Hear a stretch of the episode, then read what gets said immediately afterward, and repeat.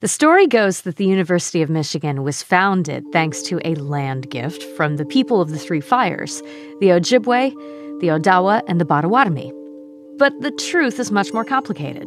I think the story of a land grant university is the story of the United States, and it's also the foundation of what the country values and how it values it and how it remembers its history and its relationship to the land.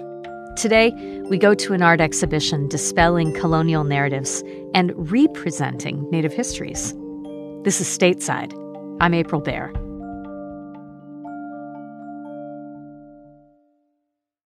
Dotcha Maragua, Dishgag Nahudosha Nitwehudosham Cannupa Hanska Luger. I'm Awache, Dripping Earth Clan from the Mandan, Hidatsa, and Arikara tribes. I'm also Lakota and European descent. I'm from North Dakota originally, but uh, I'm Missouri River people. Uh, presently, I live in Glorieta, New Mexico, which is uh, Tewa Towa land, and I'm visiting the Great Lakes region from there.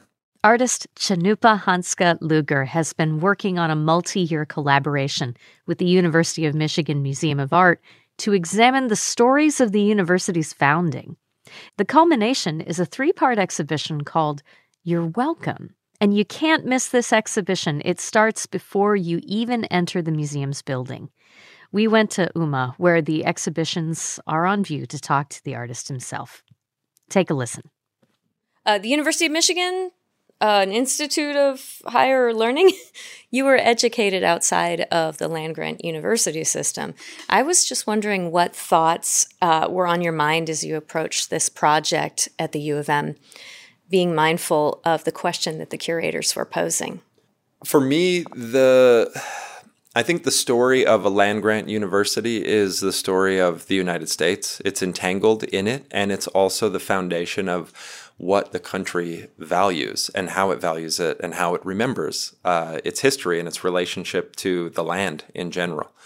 Um, it was a unique opportunity for me to explore working at the university from my own kind of educational background. I went to school at the Institute of American Indian Arts in Santa Fe, and I only went as high as my undergrad.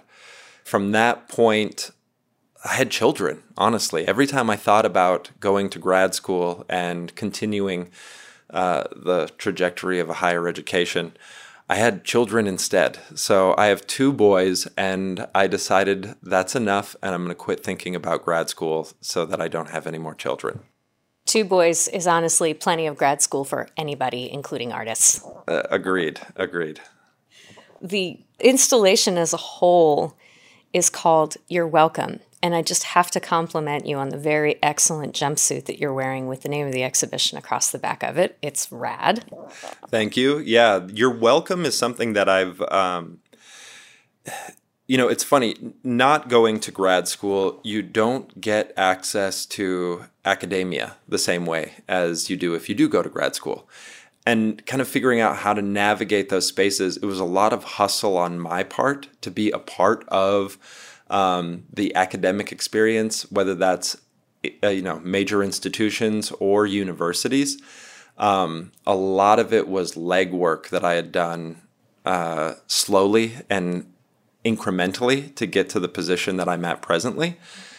And what I found was there is an undertone of presumed gratitude when working with an institution that you're fortunate to be here and so the position that you have is one of thank you, thank you. You know, I'm, it's an honor to be in this place. But my indigenous perspective and the way I was raised, I'm like, in the United States, I don't think that form of gratitude is necessary considering what my people had had to go through in order for me to be here presently today. So I'm moving the narrative from thank you to you're welcome. You're welcome that any of us exist at all. And so creating that position, but not just for Native people, but for artists in general, working with with uh, larger institutions, we need to begin to recognize that the structure of their system, the architecture of their buildings, and the way that they become a hub for the sharing of culture is irrelevant without living artists presently. That our primary function is to maintain culture and there to present it to a broader audience. And so, changing the power dynamic between large institutions and the artists who are actually creating and generating culture needs to shift and create balance. And so, this is a small gesture towards that by titling the entire exhibition You're Welcome. In saying you're welcome and invoking that idea of the gift, in this context, it also works as a callback to the founding of the U of M. In 1817, the, the Treaty of the Foot of the Rapids, which is also referred to as the Treaty of Fort Meigs, is commonly understood as the Ottawa, Chippewa, and Potawatomi having gifted land to the powers that be in the United States, the federal government, with the understanding on the part of at least some of the tribe members that the, the land would be used for a university that could educate educate their children. And the original college that was designated for the purpose ultimately fell apart, but subsequently the Michigan legislature went to purchase land by selling that so-called gifted land and purchased the land that we stand on right now as we're sitting here talking in Washtenaw County in Michigan. Um, it's a pretty circuitous route, but can you tell us about how this word gift, uh, why why you felt that this word gift should be an important part of the face of the exhibition, given all that history? The word gift. When I first got the the letter about the land grant and the notion of the three fires uh, creating this gift and generating a space for higher education with the assumption that their youth will be able to go to school here and all of that sort of stuff, I think the the big thing that was different in that narrative is the is the notion of wealth for two different paradigms. Wealth in the United States is a matter of how much you can acquire or accumulate, whereas from an indigenous perspective, wealth is not how much you had, but how much you could give. And so not losing the word gift as the university begins to reframe its narratives and its relationship around its relations with the tribes from the region. I thought it would be important that this word was put forward and focused on through an indigenous perspective where it generates the wealth of the people who provided this space for a university to exist thinking about the long term kind of experience that the university has generated, both with technological advancements, uh, uh, alumni sitting in positions of power. Um, all of the the kind of like over time impact of the University of Michigan is anchored on that word and this notion. And so I thought it would be a great way to put that word forward to actually try to generate a notion of wealth to the people whose land were were removed from the land in this in this extension. Um, and so putting the word large on the architecture of the alumni memorial hall I thought would be a great way to answer a question that was first posed by the university and Monument Lab, which is how do we remember? I, like everyone else, started to experience the exhibition with that one word uh, painted on the front of the hall. Um, how did you? Can you can you describe sort of what the what the word looks like and how it's going to look in the days to come? Yeah, at three o'clock in the morning, I came down to the to the museum, and on the four pillars of a Greco-Roman neoclassical architecture in the in in America, in the United States, in North America, on Turtle Island, this Greco Roman edifice exists. And I thought it would be important to use those four pillars to anchor the word G I F T. Um, I wrote it in a white porcelain clay that comes from Georgia. So it's also material from this place. And when that clay dries on the surface of the building, it is stark, stark white. And that is the beginning of a an idea that I thought about when we think how do we remember? When I look at architecture from that era, it forces this kind of um, a story that this country likes to present that it's been here for a long time. And the impulse to create Greco Roman architecture, it infers that it has been here that long. And it hasn't. And in my mind, a lot of the museums that I interact with, a lot of federal buildings, this perpetuation of a deep time relationship to place is a part of the myth of this country. And so the architecture itself becomes the sculpture to make it stand out in a way that can't be avoided is why I'm choosing the white clay. But it's also a, there's something else that I've experienced, which is museums feel like white spaces. And that doesn't feel inviting to me um, or other people of color. You know, to to enter into an institution with this notion of of um, it not being sanctioned or designed for you. So in my mind, when I see Greco-Roman architecture, I assume it is Carrara marble from Italy, and it's not. It's actually stone from here, not Michigan, but Ohio. It's Ohio sandstone. And it's not actually white. And so when I think about whiteness, I'm like, what does that even mean? I think of it as the color first. And so let's present the color on the building. Let's paint its surface white to obscure the word gift that I had written on the pillars. And then let's allow the weather to erode the whiteness off of the surface of the building because this is answering a question for me, which is when you see it as white and you watch it watch it erode and wash away, do you recognize that the building is no longer the color? And how does that change the way you relate to it psychologically by watching it shift and transform? And the involvement of the environment and the natural course of weather and rain and snow to partake in that erosion it's a very soft and slow way to recognize that everything is under entropy and it's all slowly falling apart. And even our stories that we create, when we present them as history, are really involved with myth and selection of what we want to remember and how we want to remember it. The United States oftentimes has amnesia when it addresses the problems that it's created in its past. And this is a way to kind of resurface the museum and allow the environment to slowly wash away the thin layer of whiteness that is perpetuated in our perception. We need to take a break. When we come back, Cannupa Hanska Luger shares his process collaborating with the curators of You're Welcome, Ozi Uduma and Paul Farber.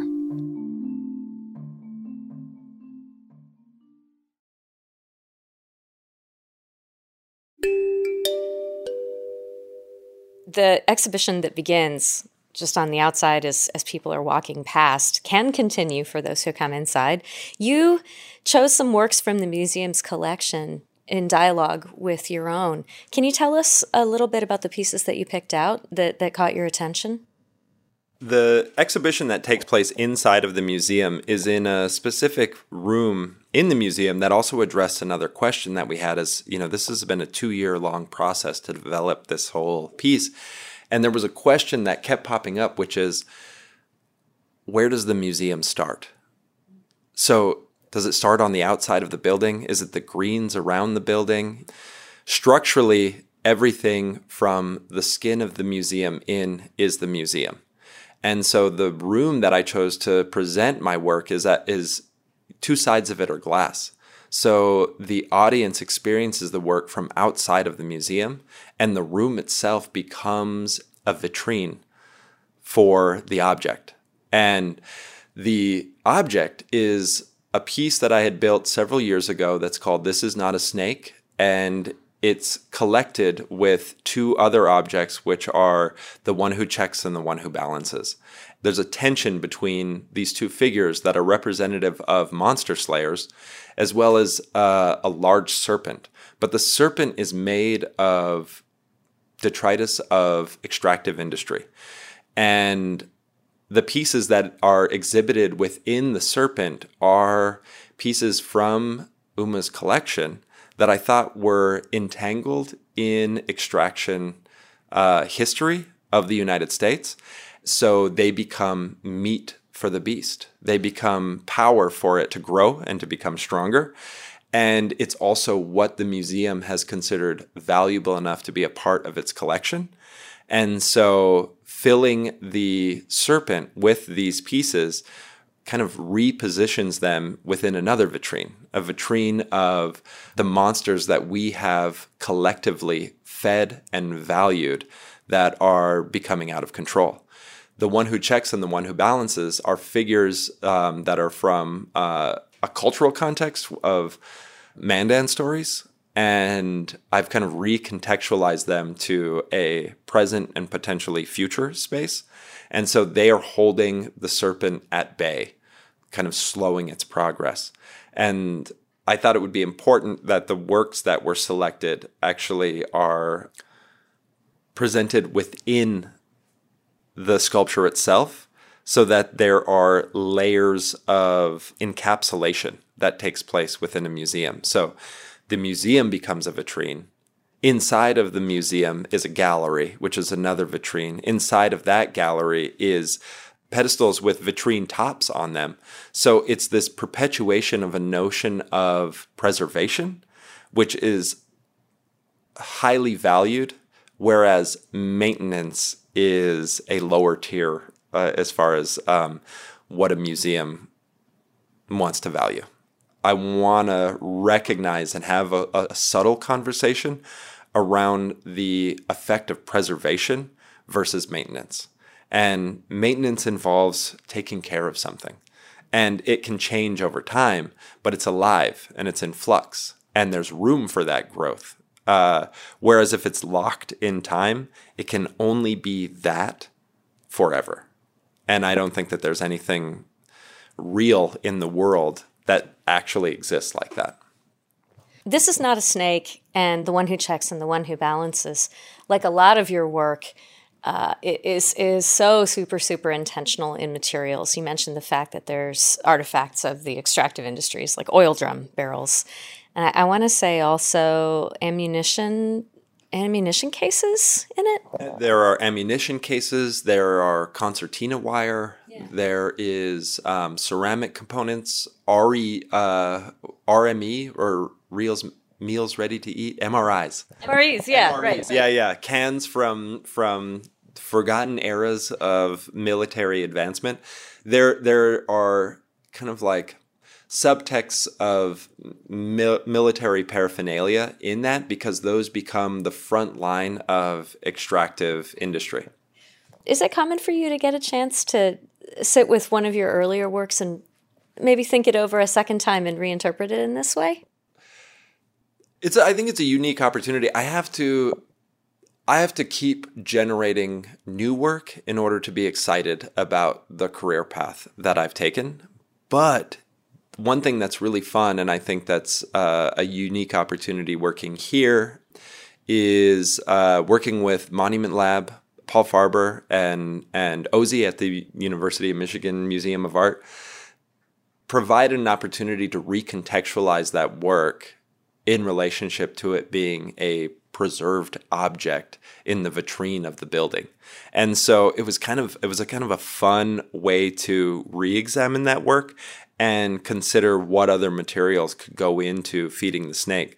By and large, the materials that I've used for the original piece were my own. They were tires from my vehicles. They were concertina wire that I liberated from, you know, a, a, college in Colorado, you know, that had a pretty great ROTC program. And I had come across this concertina wire and I figured, if I have it, they don't. And so I took it, and now it exists on this piece. But I carried it around for me for years. I think it's important to recognize your own involvement in the feeding of this creature to better understand its scale and its impact. And so now, representing that work, I can look at what the university has valued and stored and think about the energy that it takes to protect and care for those objects and how that also feeds the serpent. There's a great deal in your work that has connection with the land. How do you see this installation as being connected to your sense of place in other works?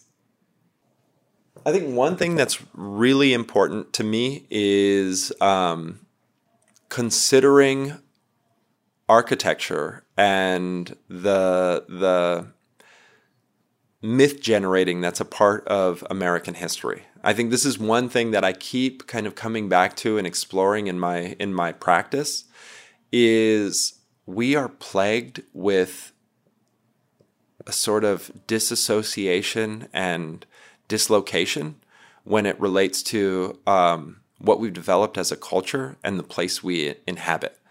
And I think when you inform the built world to not be from this place, you are further disassociating with place.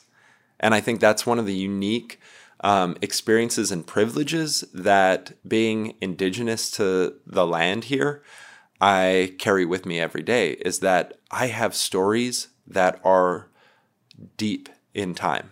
They're old. There is geology that I can go to along the Missouri River and tell my children about that hold stories of mythical and profound events that have taken place. And I think when you experience the world through that filter and that lens, you begin to look at the land not as resource, but with reverence.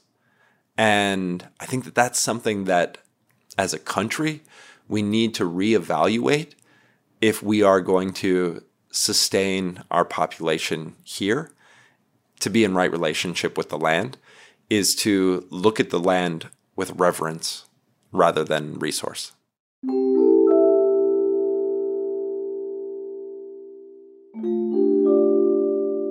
Cannupa Hanska Luger, thank you so much for talking to us today. The show, you're welcome, is going to be up at UMMA through February of next year. We really appreciate your time. You're welcome. And that's the Stateside Podcast. I'm April Baer. If you're looking for more listens, find full stateside episodes at MichiganRadio.org. We also hope you're listening to our limited series podcast, Dough Dynasty. Episode 2 drops tomorrow. The whole series is about the story of Michigan's pizza empires. Today's podcast was produced by Rachel Ishikawa. Other producers on our show are Mike Blank, Ronia Cabansag, Mercedes Mejia, and April Van Buren. Our intern is Olivia Meradian. Our executive producer is Laura Weber Davis. Music for the pod comes from Blue Dot Sessions and from Audio Network. Thanks for listening. We'll be back in your feeds tomorrow. Bye bye.